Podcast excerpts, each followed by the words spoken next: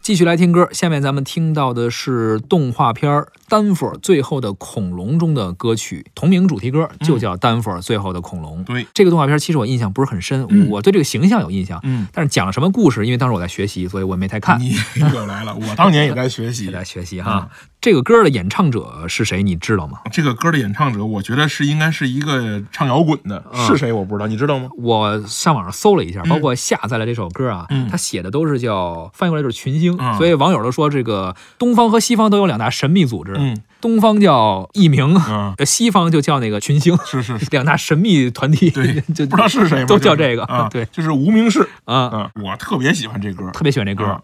而且我也特别喜欢这片儿。动画片儿，啊，这片儿特别有意思。这片儿是什么情况呢？就是一帮小哥们儿嗯玩这个极限运动，嗯小轮车什么的。然后呢，无意中呢看见一个挖掘机，这挖掘机刨出一个蓝蛋，我以为蓝翔蓝蛋，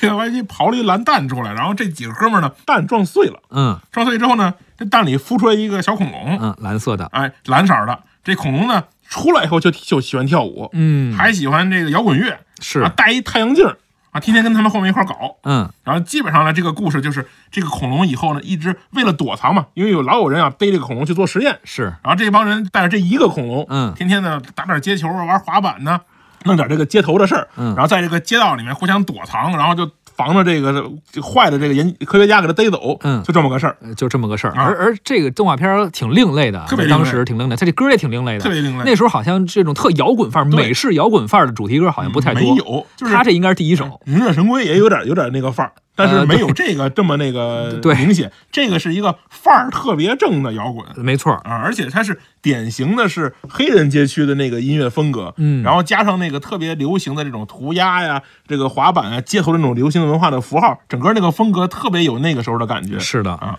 咱们来听一下这首歌吧，《丹佛最后的恐龙》。